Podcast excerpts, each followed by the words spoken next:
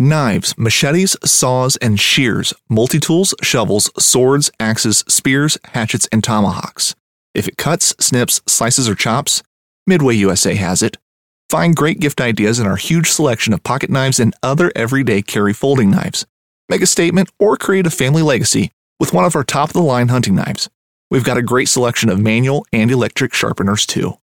For just about everything for the outdoors, check out midwayusa.com.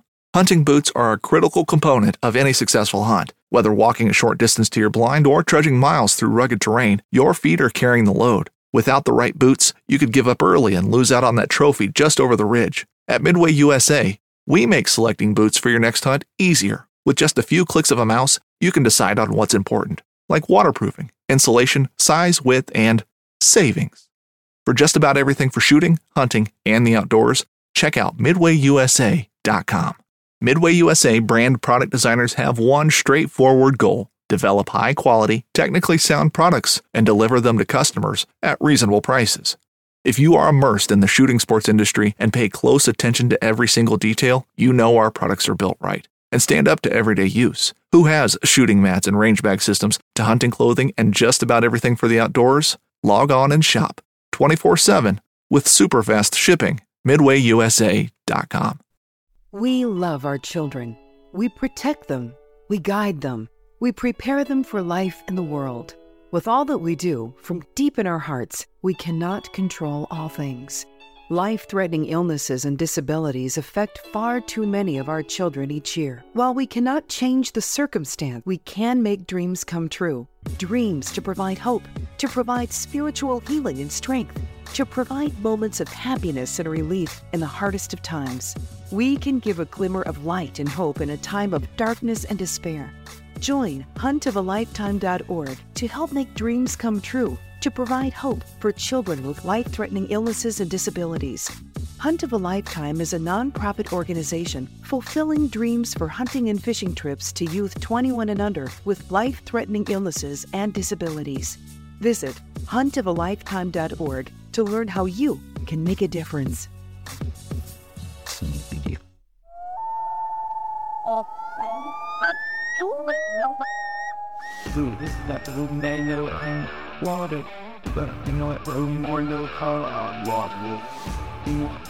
Please join me, Game Warden Wayne Saunders, and other game wardens on our adventures protecting wildlife, saving lives, and having fun, all while serving the public and the natural resources of our planet.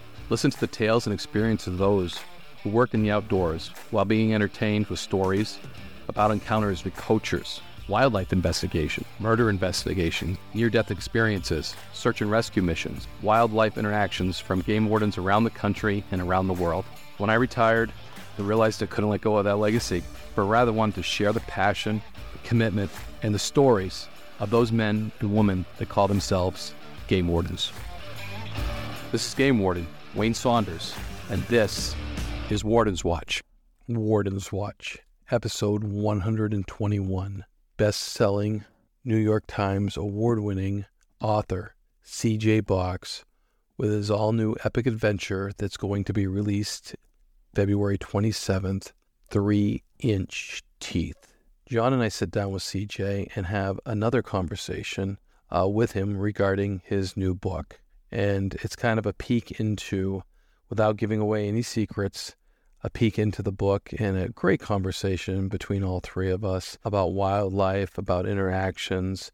Uh, I think if you listen to episode 118 with Roy Brown, and when he talks about those investigations into grizzly bear encounters when people had to uh, shoot grizzly bears and whether he had to determine whether it was justified or not, it's a great preview to what this book does and what Joe Pickett has to deal with in this upcoming book. It's just one of those epic adventures that only Joe Pickett can get into. And if you're a big fan of Joe Pickett, you're going to really like this. Uh, you're going to listen to CJ talk about the research he did on this book and how he wants to get everything right. It's just a, a great thing. Remember, when people want to hide from the law enforcement, they go to the woods. When they want to hide evidence, where else do you go to the woods? So these encounters that uh, CJ writes about in these Joe Pickett novels are really happening. Maybe not to just one game warden, but collectively, it's happening to us all. We're having these encounters. We're coming upon murders, evidence, all kinds of stuff out in the wilderness, the rural areas where we patrol. So sit back, enjoy this little peek into the new upcoming epic adventure book to be released February 27th, 2024. And thank you, CJ, for all you do to promote game wardens and our mission out there. And we really appreciate you making a book that's entertaining and the general public can enjoy, and it kind of gives them a kind of a feeling what game wardens do. Thank you. Enjoy this one. Welcome back to the Warden's Watch podcast, and we are super excited again to have back number one New York Times best-selling author CJ Box, game warden author of the Joe Pickett series, and we're going to be talking about his new book, Three Inch Teeth, which is another epic adventure. And again, I was just saying this to these guys. I'm fascinated being East Coast warden uh, about West Coast animals, so things that I don't know. So I, I did some research after reading your book and stuff like that, measured my own bear skulls and stuff, CJ. But yeah, what you know, what inspires you to do the way you go and when when you do it? I mean, did something grab a hold of you and said, "Geez, let's uh, focus on a, a grizzly"? Well, luckily, what didn't grab a hold of me was a grizzly, for sure. Uh, no, I, um, anybody you know who lives in the Mountain West right now, um, especially if, if, you hunt, which I do, uh, or even just you know get out into the wilderness, grizzly bears have. Uh, there have been more and more grizzly bear encounters just about every year over yep. the last five to seven years. This past year, I've got to say there were probably fewer, and I'm not sure whether it was weather conditions or what but in previous years, um, there have been more attacks, more encounters, as they call it. And what really fascinated me um, as I kind of dug into it was that you know we all we've all heard the rules about uh, you know going into grizzly bear country, you know uh, safety uh, measures to take, to take bear spray or firearms, and that you know not to do dumb things like walk between a sow and her cubs and have food available, those kind of things that might attract bears. But what's happened, not in every instance, but in, in, in an alarming number of instances, are attacks that would be considered almost unprovoked. Uh, hunters, hikers, uh, literally being attacked by grizzly bears, and uh, no provocation could be found. And that's a pretty scary prospect mm-hmm. Uh, to think that bears, some bears, literally are, you know, can hunt humans and um, I spent a lot of time with uh, game and fish officers in Wyoming, a couple of them who are on what they call the predator attack team, the first responders when there's a bear attack.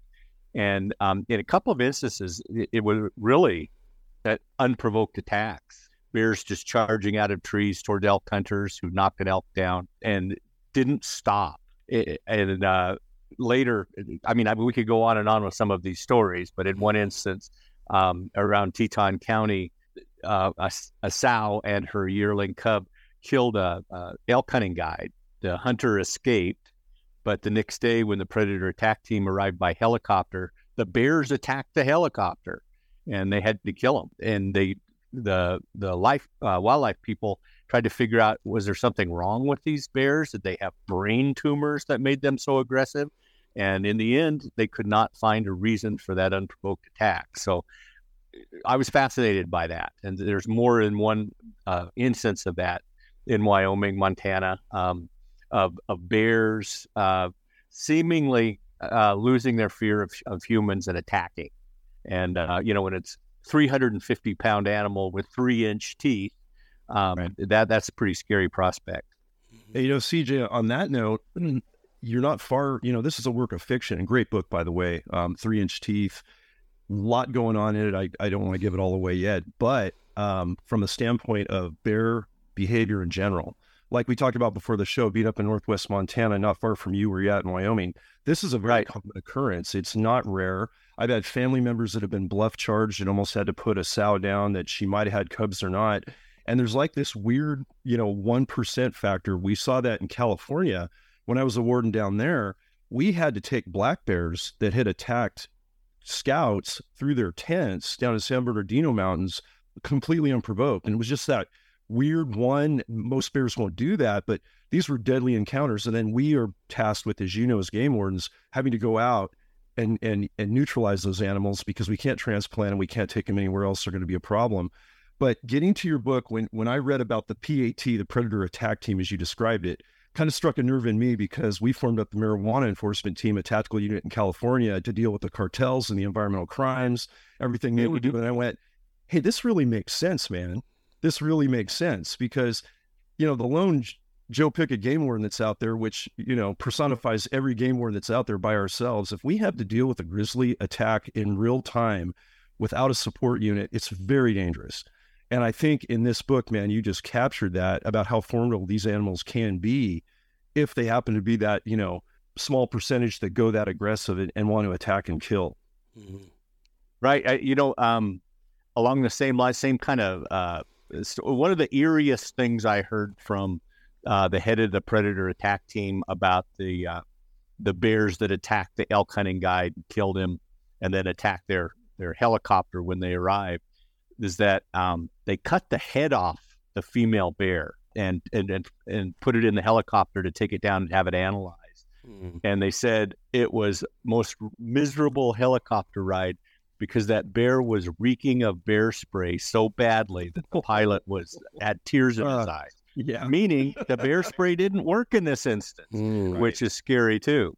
Yeah. Yeah. We, we, we've seen that in Montana a lot. You know, everyone hiking Glacier Park, getting their bear spray. A lot of people don't want to be armed. And I'm not saying we have to always have a firearm. That's the only solution. But I know when we're in bear country, whether we're from an enforcement capacity or hunting or fishing or hiking or high lakes, and you know how deadly they can be in your neck of the woods. You know, it might be a good idea to have that right firearm in the oh crap moment where you don't have any other options and that bear spray isn't working we find in Montana, honestly, and I don't know if you saw this in your research, but it's about a 50 50 that the bear spray even works. Sometimes less, depending on weather, humidity, wind direction, and all those kind of things. And Wayne and I know from using pepper spray as officers, that can go awry really quick, man. You can mm. contaminate yourself, and if just like that pilot, good luck. you're just making yourself uh, kind of marinated for that for that big uh, that big boar sow coming at you. That, that's right. And there's always the one or two people every year in Yellowstone Park who buy bear spray and then apply it like mosquito repellent on their skin and, and end, end, up in the clinic. Yeah, so that's yeah. dangerous too. Yeah, I remember my first hike in Alaska with friends there, and they were like, we are going up to an old gold mine, and the arsenal that they were carrying, you know, I was like, are, are you guys serious? You know, and they're like, hmm. oh yeah, we're serious. And we happened yeah. to see a brown bear on the next ridge over, and I was like, yeah, I can see why you're serious, but the, everywhere you right. go in the woods, there you, you carry a, a, a, gun and a heavy gun to to try to stop that threat if it occurs. And when they hunt there, they they you know my buddy would harvest his blacktail so quickly. He's like, you're you're more worried about skinning that deer out, getting it in your pack, and your head's on a swivel the whole time because the bear hears that shot and that's the dinner bell coming. So he's like, exactly. you got to be pretty dang efficient to get these things and get those out and keep your eyes open for that bear. So he's like, it, it's a very stressful situation. Right. And, and I think one thing um, I tried to, uh, you know, at least address somewhat in the book is something um, I heard from several of the, the predator attack team and the, a guy named Dan Thompson, who's the, he's a PhD in Wyoming, but he's on the predator attack team, but he's also uh, he's the supervisor of large carnivore mm-hmm. encounters in Wyoming, and he was he's really knowledgeable, really fun to talk to. And one of the issues he talked about bears, yes, but also, um, you know, I like to always kind of address some, you know, some of the ethical issues about wildlife management and just living in the West, and the fact that every time uh, they go after a problem bear or try to move a bear, what you're talking about, uh, they get pushback from certain um, factions and um, like uh, activists who uh, somewhat kind of uh, what what's the word anthropomorphize the bears mm. and um, want to protect the bears under, under any circumstances and cr- criticize the wildlife um, uh, enforcement officers for even dealing with them. So that's another one of those things that it, it seems like common sense, but there's always that that other other point of view. There, there really is, CJ, and that's a great point. And, and we see that with all the big deadly predators, right? Um, in California, it, it's the California mountain lion, um, where where I spent most of my career dealing with problem mountain lions, whether it was depredation issues with our cattle ranchers or pets and things like that on those, you know, those urban transition areas, or just a flat out public safety attack. And we had some attacks and you know, I, I had a incident, a couple instances where I had to basically neutralize four cats throughout my career, and three of them were public safety cats, and that's in the San Jose Bay Area, the Silicon Valley. So you can imagine the sentiment you're going to get from oh, press oh, yeah. responses, and even our rural game wardens in you know parts of Wyoming on the fringes of towns like where you're at. I see it with my Montana brothers up there. What they're dealing with that sentiment toward the predator, like how can you kill it? They're rare, they're endangered. You know, can't you just relocate it? And it's I, I know I'm kind of preaching to the choir of the three of us, but there's that delicate balance in the conservation model where these predators, when protected to a certain point, get so abundant. Um, and now everything's kind of in jeopardy of going out of balance. And, and it's a hard thing to convince people who, you know, have that sentiment, which we all love wildlife. We just see it through a different lens, knowing the management concept of it. But on mm-hmm. the predator attack team, when you were researching that, I'd never heard of that before, and I kn- know several Wyoming guys. We've just never discussed it. Have they had that team for a long time? And it seems like something a lot of states could benefit from that are having this problem. I know in California we have a mountain response team, but it's not as I think deliberate and and capable of going out really quickly and making that decision like with a grizzly bear where there's no other option. We're going to hunt this thing tactically because it's going to kill somebody else or potentially do that. Um, very fascinated to hear about that and what your thoughts were on this becoming something other departments can benefit from as more and more people travel about the outdoors and run into predators. Wow, that's a that's a great question and topic. I never have not given that a lot of thought. I know that the predator attack team is at least six years old, right. um, because the first time I talked to a member of it um, was about then, and that that was uh, not long after that uh, elk hunting guide was killed, and this guy was the first guy on the on the scene. So they've been around. I, I would guess in Wyoming maybe six or seven years. Um, okay. Probably, uh, you know, I, I, am speculating, but um, simply in response to more fatal attacks than before. That uh, that, that it's an organized way to assemble. I mean, it's like a SWAT team. I hmm. mean, they're they um, some of them wear body armor. They have 308 semi-automatic rifles. They drop by helicopter, and they try to do it as quickly as possible before the bear gets away, or mm-hmm. bear, or you know, wolf, or whatever it is. You know, whenever they're, I don't think they're called out very often, but when they are, it's usually a, a really grave situation.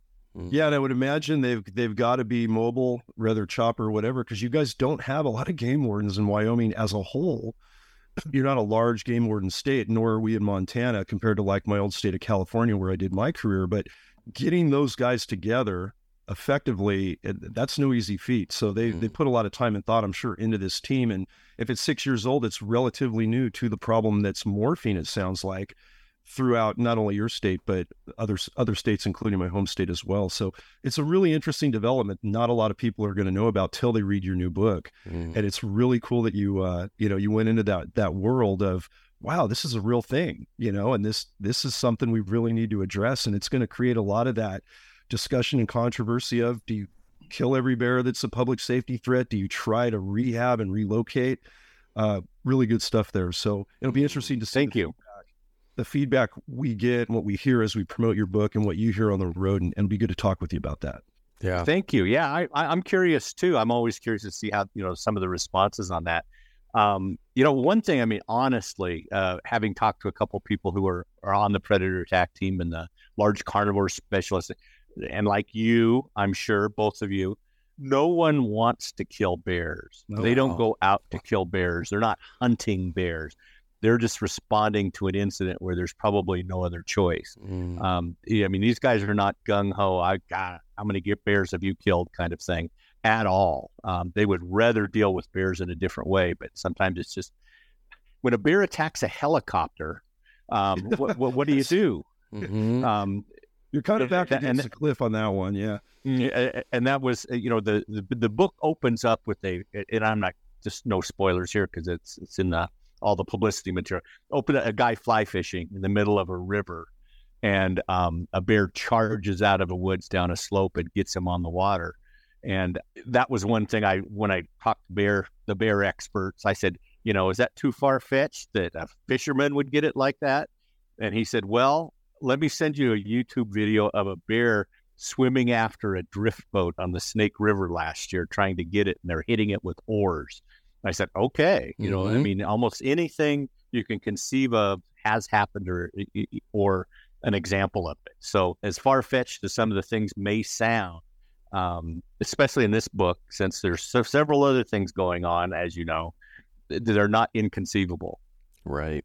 Very timely well, too. It, it, it's a hundred percent authentic that it can happen. We fish the Kootenai out my front door and fly fish the Kootenai River all the time in in good conditions. And you're a fly fisherman as well.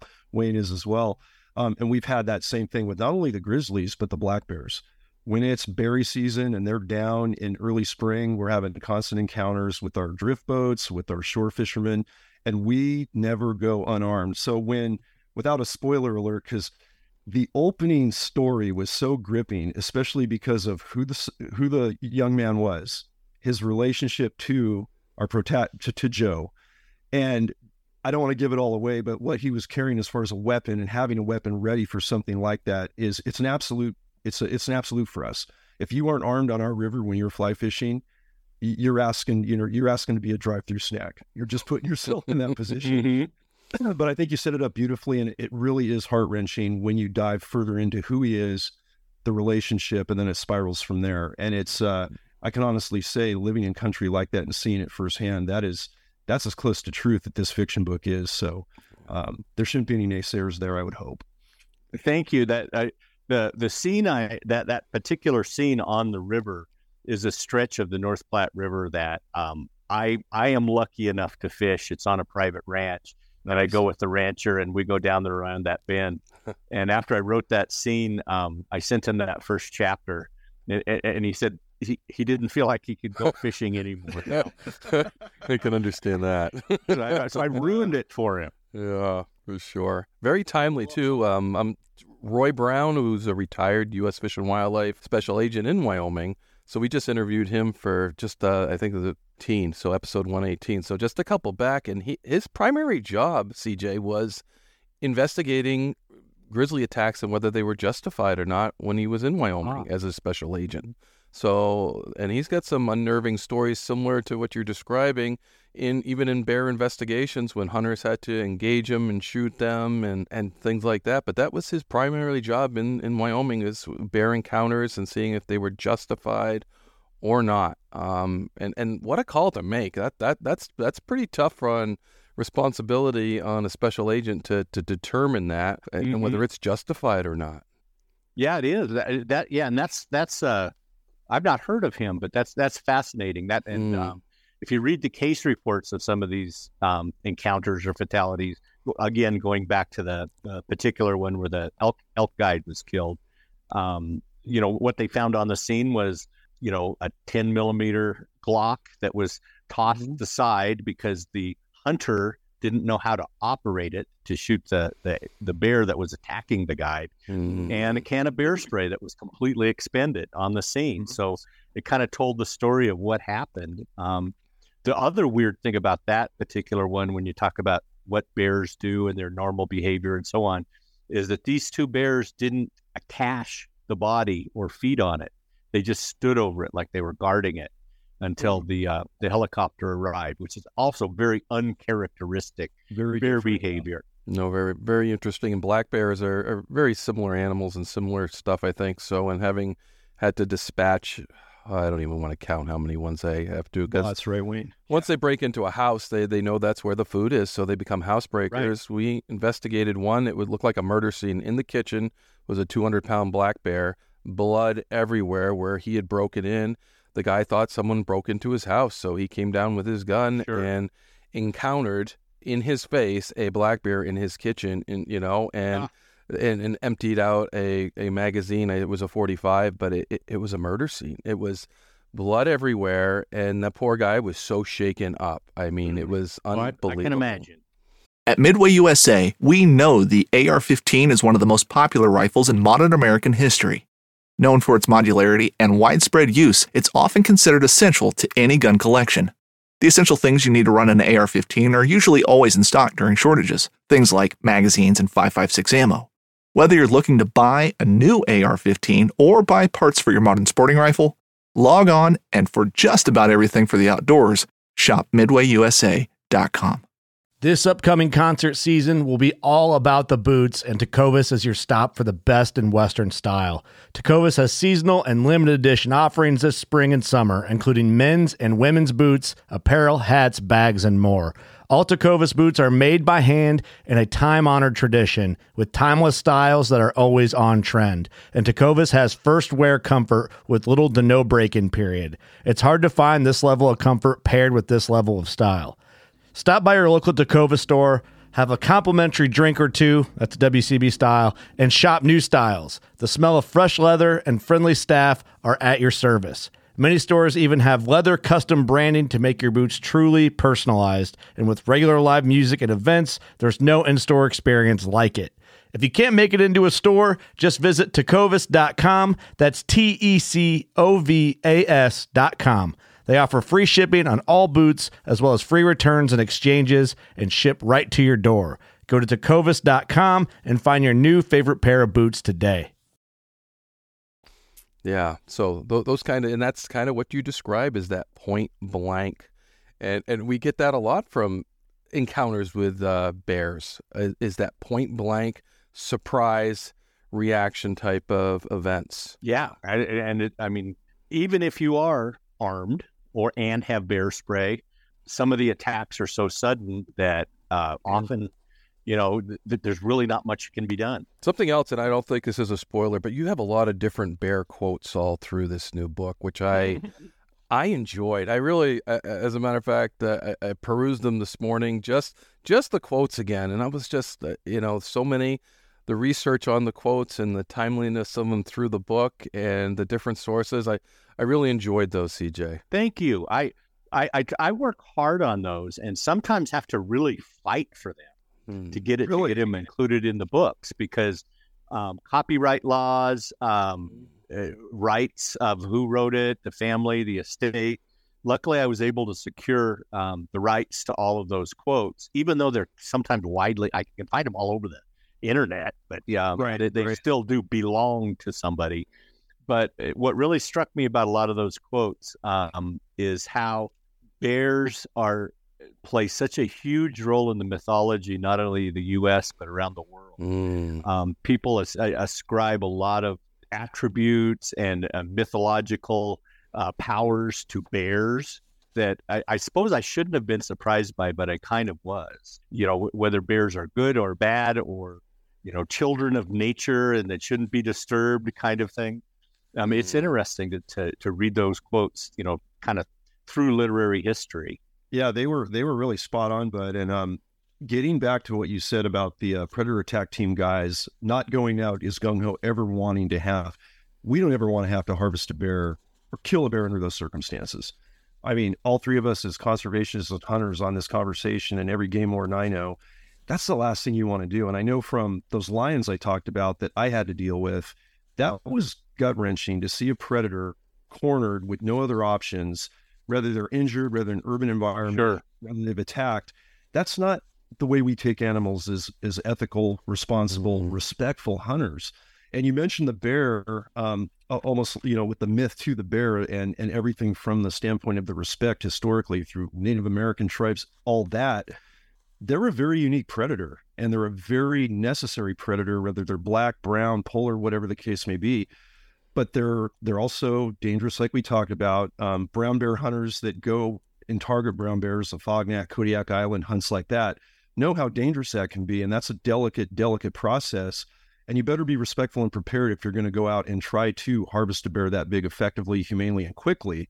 Um, right. There's that. There's that distinct difference, and I think I think you really get to that in the book. And um, it, it's something I've been fascinated with as a bear hunter, both a sport hunter and then having to deal with them like Wayne did in his state from the depredation public safety. And this is this book brings up a lot of controversial, um, hmm. emotional topics, um, and especially for non-hunters that are going to read it. And I think they're going to resonate. I know uh, I'm going to I'm going to put it in the hands of a lot of folks that know what we do on the depredation front um, to, with other animals and bear control up there and uh, some Montana game wardens as well. If they're not already reading your stuff, which most of them are, Good. they they got to read this book. Um, something you mentioned too that you you touched on right in the beginning of the book that Joe was dealing with was the corner crossing Yeah. issue on the private public land. That right. could not have been more spot on, but with all the issues Wayne and I have talked about with other guests, that's the hot topic with my friends over at Meat Eater with Stephen and Yanni. Mm. They're constantly talking about it. There's court cases going on. What brought that about? What got you there to include that in this book? Because I thought it was spot on. Oh well, thank you. Yeah, it. it I mean, I, I suppose I don't need to explain it to your audience; they kind of understand it. But um, the the epicenter of that suit is less than twenty miles away from where I live. Wow. So, um, you know, I know the rancher who wants to keep the public out, and I know the ranch foreman who encountered the hunters who did the corner crossing. And my wife was even called on the jury, the original jury. Uh, but she, Oh, she got the boot.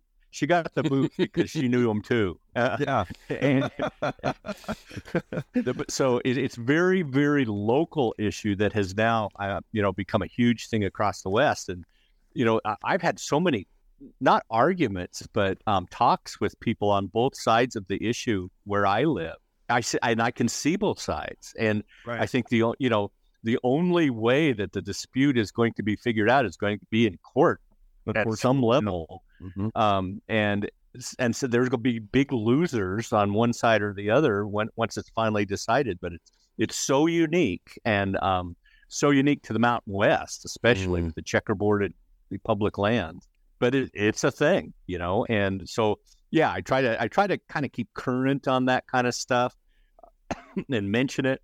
It's fascinating sometimes when I uh, on a book tour when I uh, especially when I go to the east where there's very little public land and there's certainly not this Right. goofy checkerboard thing. Yeah. Um, sometimes uh, you know I, I spend as much time explaining these kind of issues in the West as I do talking about the book itself Right. because it's it's foreign and why should they know about it? It's weird, but it you you know Wyoming is 50, almost fifty percent public land, so you know that that's a big issue here. Mm.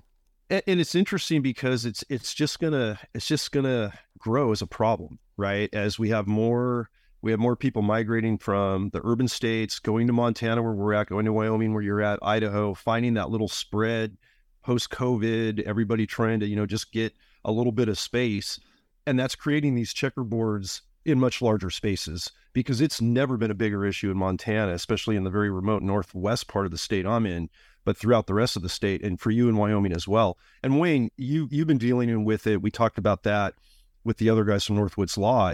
Even in the the smaller states with your remote areas that you've got, it just seems to be growing with that urbanization. So Mm. it's going to be really interesting to see where this court case settles out. And like you said, CJ, there's going to be a big loss or a big win, but at some point there's got to be resolved because this is uh, one of those new, you know, duties as assigned game wardens are dealing with in every state, and we're just dealing with it more and more, and it's becoming more and more of a challenge for sure. And it, as to specifically for game wardens, I think there might have, I think maybe there was legislation in the Wyoming legislature last year, but up until then, um, if a game warden was actually ca- was called on the scene of a corner crossing incident, the game warden had no authority to arrest the corner crossers unless they violated a, a, a, law, a game and fish law.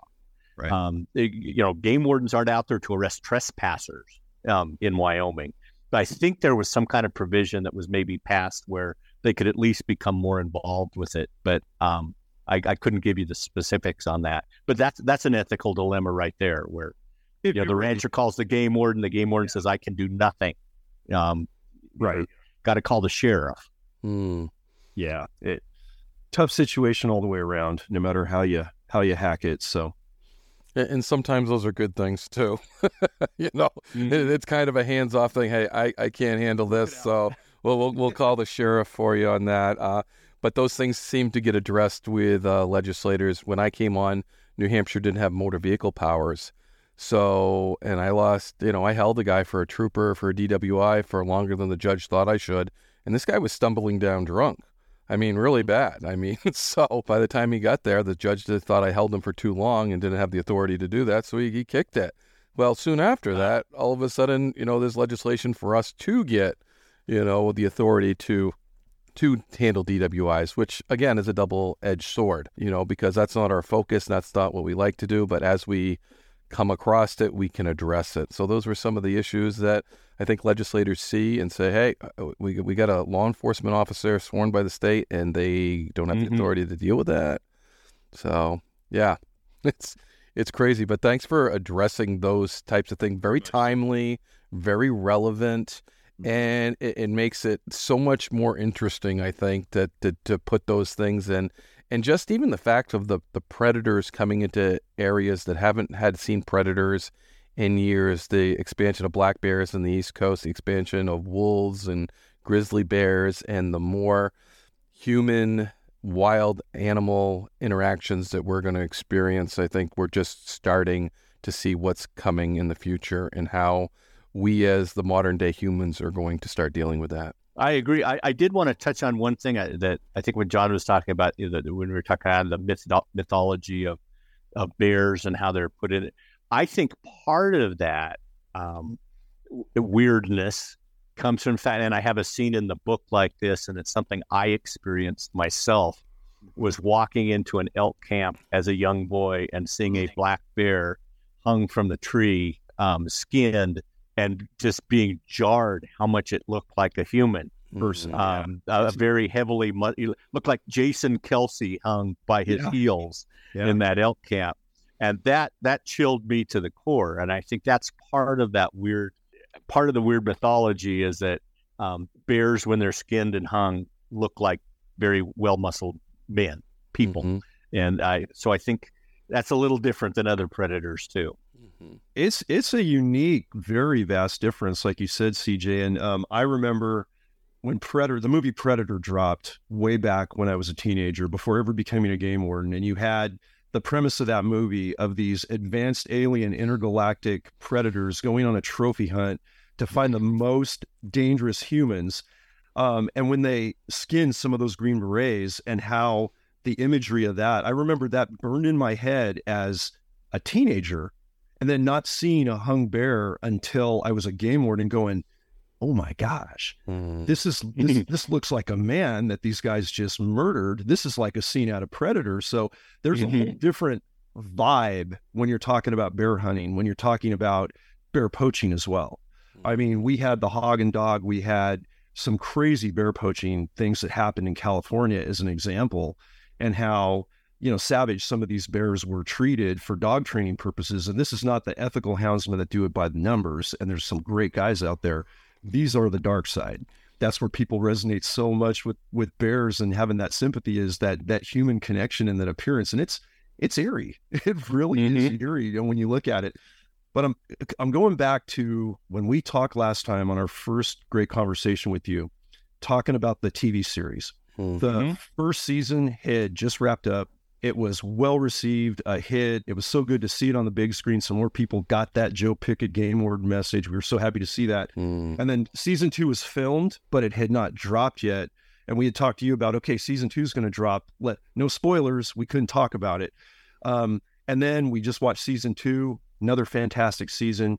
And unfortunately, Paramount did not continue uh, with additional seasons of the Joe Pickett series. And I remember you put up a post, and I think I might have commented on it on social media of, hey, this show should keep going. Mm. Can another network take it on? Which, you know, other networks like Amazon have taken shows were amazing, and all of a sudden they blew them up to three, four more seasons. So, um, how's that going? And what are your thoughts are on that? I mean, it's hopefully we see it come back. At least we got two seasons of what I consider, I, I think the only scripted game warden series that's ever been out. So, yeah. hey, that, that's a win if we never get anything back, but it would be nice to see it come back. And just curious where you're at on that as an executive producer, because you had a big part of that show besides just putting the uh, the literary content. Well, uh, actually, I didn't do that much. Um, as an executive producer, you don't do much other than cash the check. That's about it. but uh, I, you know, have then provide the sort provide the source material and cash the check.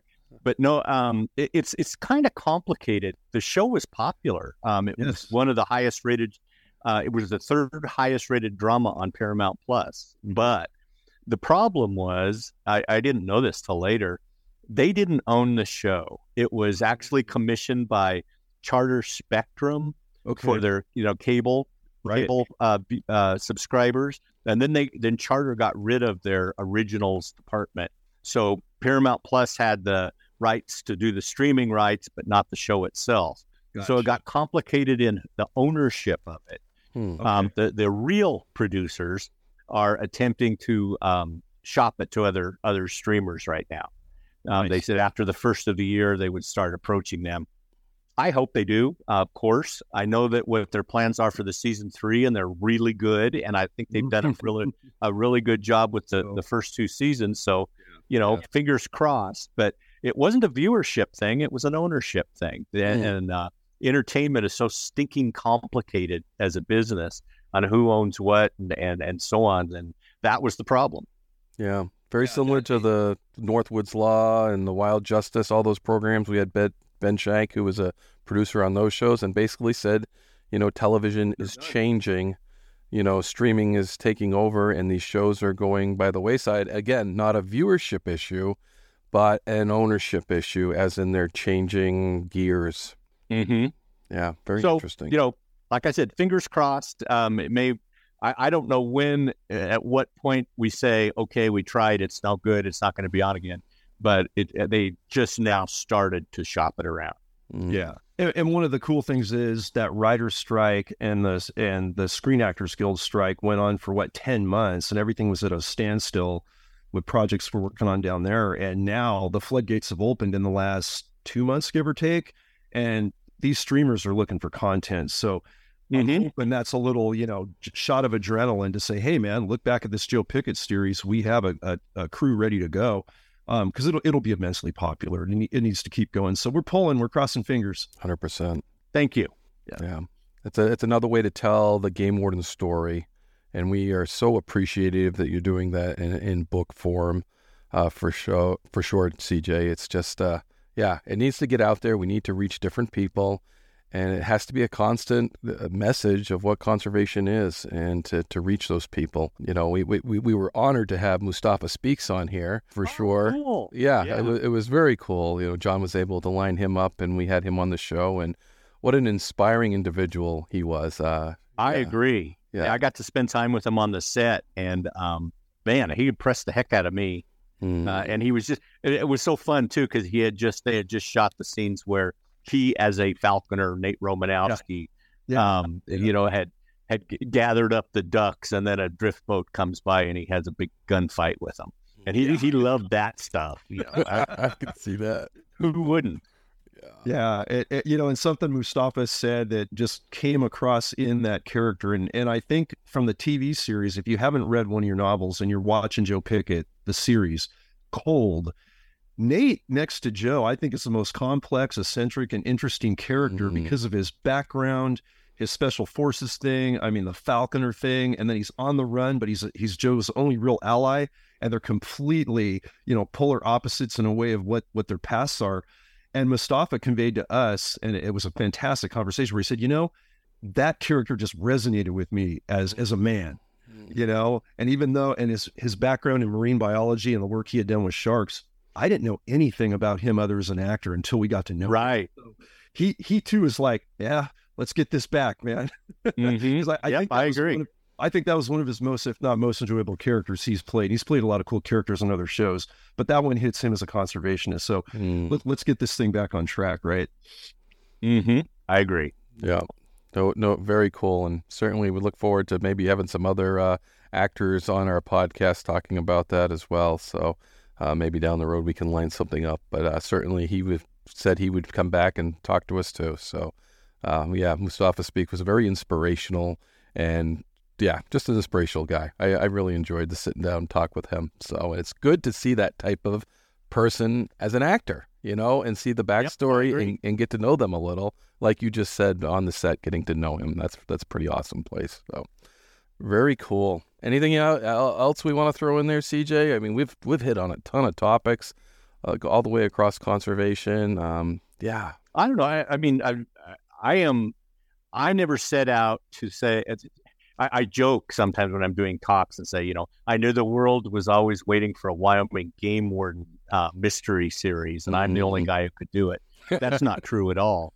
um, I, I'm still, I'm still always amazed how well the books do and how they're received. Yeah. Um, the last uh, Stormwatch, the book that came out last year, was the first one of mine um, to be number one across the board. First, n- number one in uh, best uh, fiction and um, ebook and fiction, and it hung in there for like six weeks. So um, they resonate with a lot, lot of people who aren't outdoors people at all, um, and across the entire U.S. and uh, around the world, and that that always just surprises me. Mm-hmm. Um, I've got great hopes for this new one because I think, like we were talking about, bears have a certain connection to people that um, they might pick it up. So the w- we'll see, but I've I've got high hopes. Yeah, we've talked about it before. The family atmosphere that you draw is a really a reality within the game warden uh, family eh, net.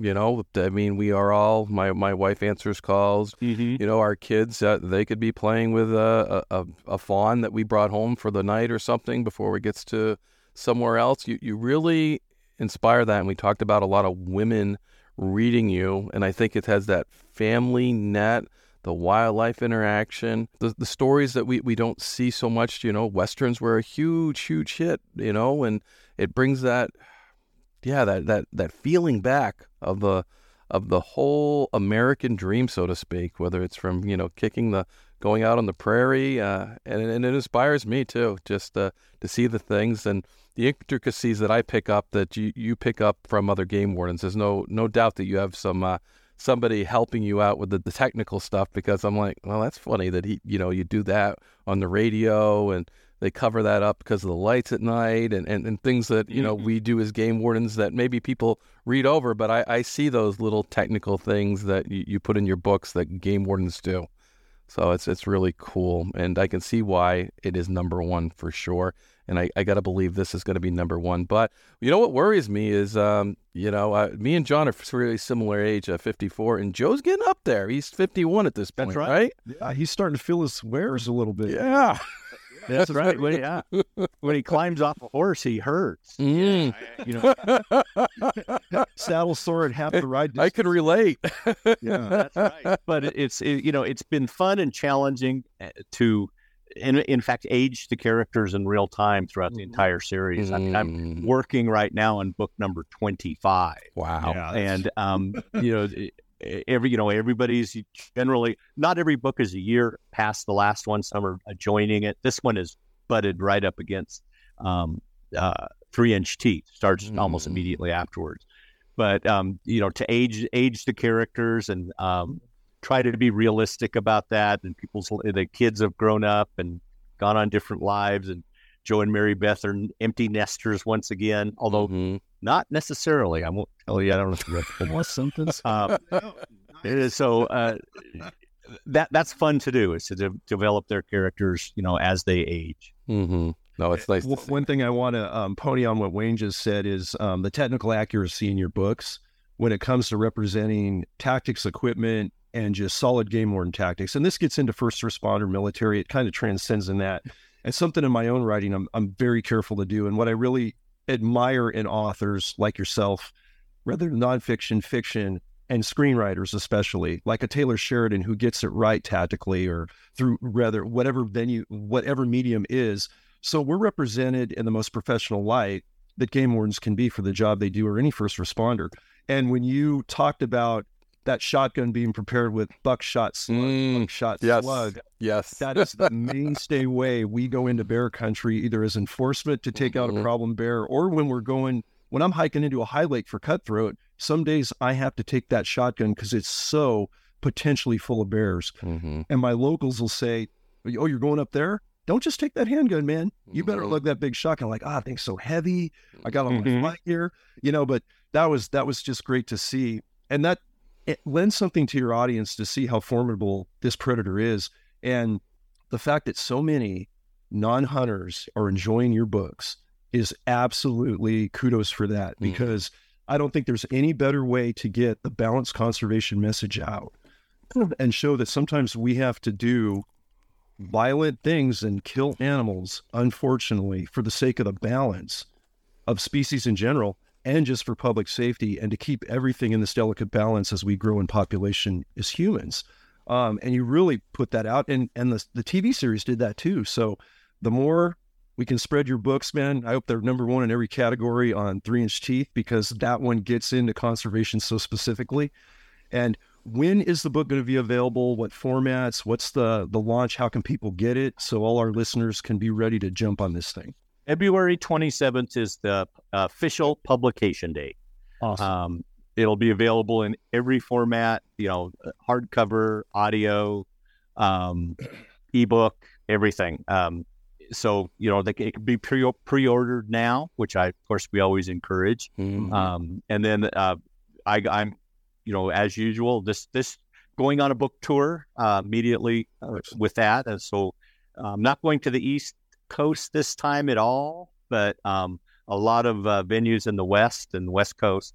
So um, people can look at my website, which is cjbox.net. It lists all the uh, appearances, and um, also can order the book on there. Awesome. Awesome. We're looking forward to that. Um, see you on the book tour. Great. Thank you um, for joining us, CJ. New York Times bestseller, uh, author CJ Box, the Joe Pickett series, all new book, Three Inch Teeth. And I guess I want to just wrap up with one of those quotes uh, out of your book because I, I just I, I really enjoyed those. So, and it's uh, from Edward Abbey. Are people more important than the grizzly bear? Only from the point of view of some people. Read this book and, and you'll understand. Thanks again, CJ, for joining us. Thanks so much, man. Thank Good- you. This is always fun. Yeah. Great, great conversation. We appreciate It's it. It's even light out right now. I can see outside, so that's good. Awesome.